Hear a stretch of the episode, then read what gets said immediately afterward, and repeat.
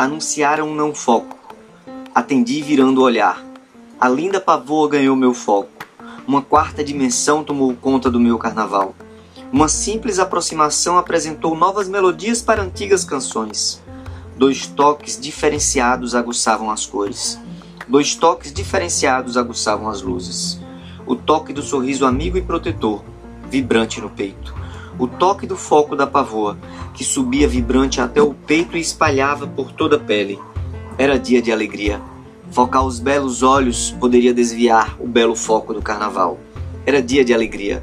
Limitei a achar que via o que não via. Guardei o foco platônico do melhor carnaval. Guardei olhares cruzados, como viagem de carnaval.